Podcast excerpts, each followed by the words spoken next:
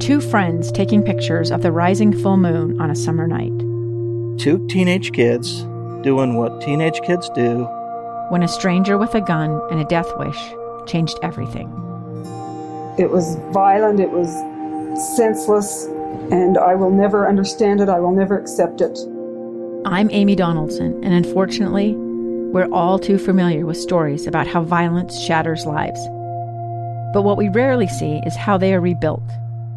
In a new podcast, The Letter, we relive tragedy, but only so we can hear the rest of the story the struggle to reclaim lives, the realities of grief, and the possibilities of forgiveness. I believe in miracles. Sometimes I thought, there are no miracles. Yeah, there are, and this is a big one. Follow the letter at theletterpodcast.com or wherever you get your podcasts. This is a pre recorded program presented by KSL News Radio and Intermountain Healthcare. Healthy Mind Matters, brought to you by Intermountain Healthcare. We discuss the important community issues of stronger mental health, emotional wellness, and the growing problem of addiction. Here's our host, Maria Shilaos, on KSL News Radio 102.7 FM and 1160 AM. Thank you for joining us for Healthy Mind Matters. Today we are taking we are talking about pain management and the use of opioids and other alternatives to dealing with pain. With me, Kim Campani. She's the executive op- operations director for pain management services at Intermountain Healthcare. And Kim, let's talk about alternatives. We I'm sure people are listening right now and there are folks who are dealing with with back pain or neck pain or you know they've just had surgery what kinds of things can we do other than taking a prescription to really reduce pain? What are some of those things we should be looking at? Uh, some of the things is first of all uh, is understanding what and having conversations with your your healthcare provider about what type of activity would help to benefit some time, uh, these patients. Many times stretching mild exercising, yoga can be very uh, impactful for patients and very helpful. Also, uh, walking, if unless it's um, not indicated to do that, can help to just a little bit of movement, getting up and doing that. If if something else is needed, of course, there are many over-the-counter items. Sometimes there are there are there are topical creams, pain relief creams, uh, you know, numbing creams. There are also um, you know ice packs, heat where appropriate, depending on what type of pain it is. And then, as we mentioned earlier, uh, acetaminophen, which is Tylenol, or ibuprofen Aleve, which which belong to a category of NSAIDs or nonsteroidal anti-inflammatories. Those can be used, but of course. There are also instances when patients shouldn't use those, and that's always best to check with the healthcare provider before taking those. But there are a lot of options um, that are available to patients. But having conversations um, with others, joining support groups, figuring out what works best for each patient is also preferred. At Intermountain, we've partnered with other community uh, members throughout other organizations, and we do offer a Living Well with Chronic Pain class. This is a six week course, it is free to the public and it walks through a whole host of ideas and helpful sessions for patients to help to manage their pain appropriately. And so that can be found on, again, it's the Living Well with Chronic Pain courses. And I encourage all of you that are living with chronic pain or, or other types of pain to look into these because it will help to uh, set some realistic pain goals. Um, diet, sometimes uh, just changing people's diet reducing the, the inflammatory med- uh, foods that we eat can have big impacts on our pain. And learning some other skills, uh, mindfulness, meditation are very helpful for patients. Um, joining some sessions where they can do that so they can relax and learn to focus their pain and trans- transition that pain away. Learning those uh, other tacti- alt- tactics, I should say, are very effective effect, effective, excuse me, uh, mm-hmm. for patients. I want to go back to a couple of things that you said. The first one, physical activity, some sort of activity. When you're in pain, the last thing you want to do is move. But I've even noticed if I uh, get up and stretch, it makes a huge difference because everything has everything seems to stiffen up when you're in pain, right? You bet. You bet it does. And I think just making sure that the level of activity is appropriate and, and not overdoing it. So having a conversation or asking, hey, this is my pain.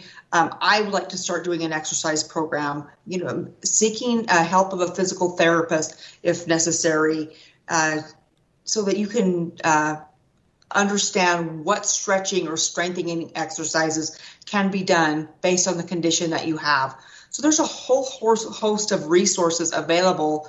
So sometimes, you know, people don't necessarily always remember all of those. And they think, well, I've got to take something for the pain. But in fact, there's many times by doing these alternative methods that opioids or other pain medications are not even necessary.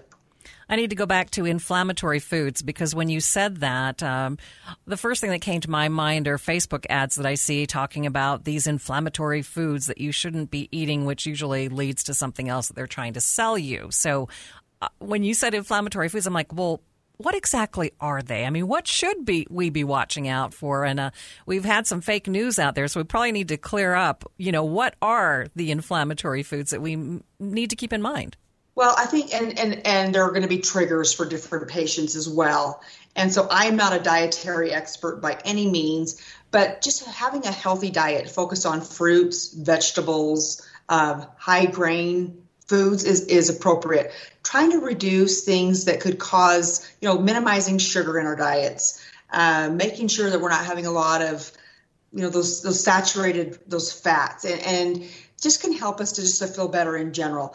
I would specifically recommend though, but seeking the help of a dietitian or a nutritionalist expert, somebody who could help to analyze your diet to see if there's way things that we could change or even supplements that could be taken over the counter to help to reduce inflammation and help patients with pain feel better. Okay, so they should really look at the more of the specifics with their own dietitian. Uh, I just wondered though, is there anything that they should, you know, really avoid when they're in pain? Does sugar make pain worse, or saturated fats? I mean, is there some um, evidence that shows that really there are foods that are bad for you? Should they avoid some things, or is it just about balance?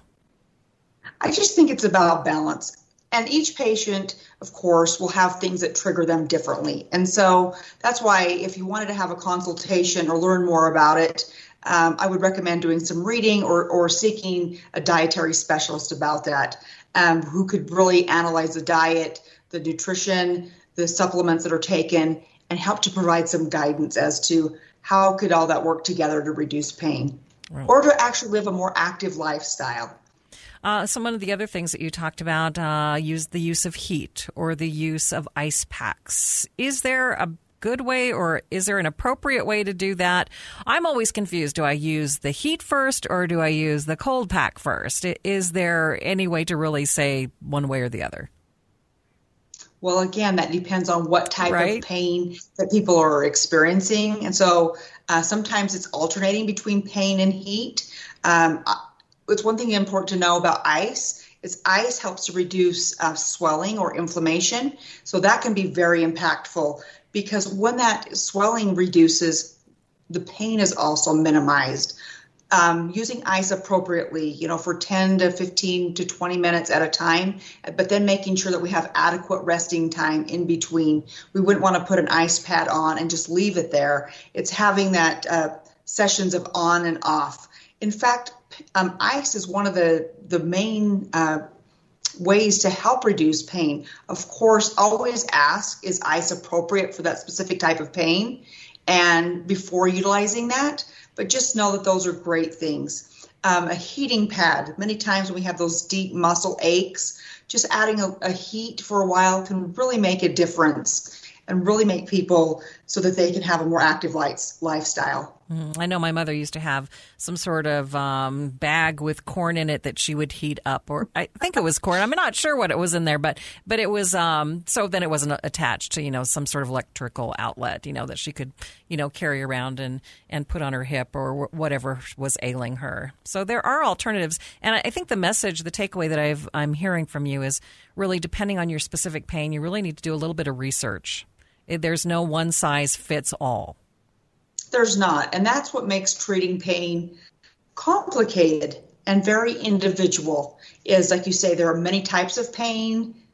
and every person reacts to it differently and there's not necessarily a one one trick to, to suit all or one plan to help everybody so having those um, really diving into what will help me asking informed questions and then making decisions with your healthcare team so that you feel that you're being um, doing what's best for you to improve your your function and hopefully minimizing some of your pain all right. And you're listening to Healthy Mind Matters on KSL News Radio. We'll be right back. A stranger with a gun came upon two teens taking pictures under a rising full moon. But violence is only the beginning of this story. Sometimes I thought, there are no miracles. Yeah, there are. And this is a big one. I'm Amy Donaldson, and I've spent my career talking about how lives are undone by violence. The Letter is a podcast about how lives are remade. Follow the letter at theletterpodcast.com or wherever you get your podcasts.